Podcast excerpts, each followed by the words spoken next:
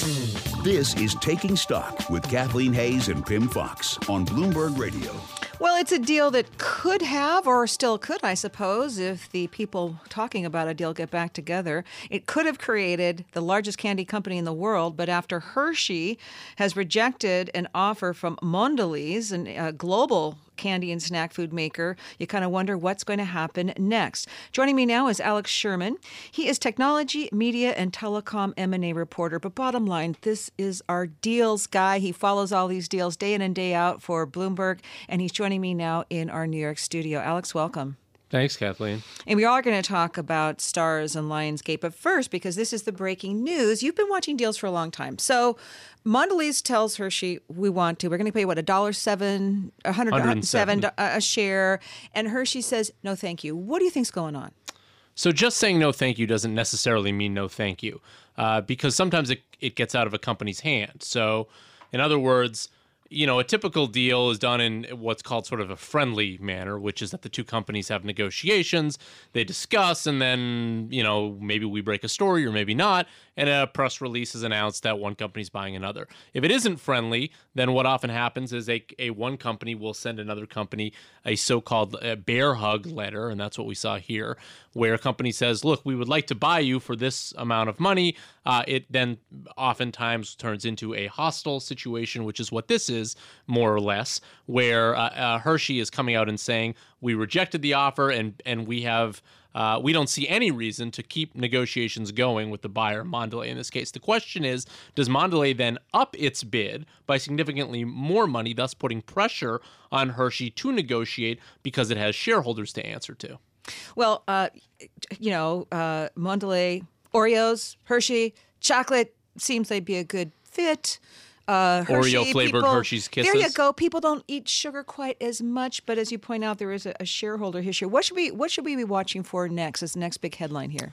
So the the next big headline is if Mondelez ups its bid. Uh, there's some talk that maybe this is a tactic on Mondelez's part to actually get acquired itself. In other words, threaten to buy another company and therefore put pressure on on a even larger company. Uh, you know, there had been talk earlier that Pepsi might want to buy Mondelez, whether it's Pepsi or somebody else. This would force the action on that move. So that's something else to look out for. Okay, here is a deal that we can talk about, and this is right up your alley. Lionsgate Entertainment buying billionaire John Malone's Starz, a cash and stock deal valued at $4.4 billion. Yeah, we broke this story last night and it was announced this morning. Uh, not really a surprise for those following this industry closely. In fact, I believe I first broke uh, the story that Starz was for sale in 2014. That's how long this company has been for sale.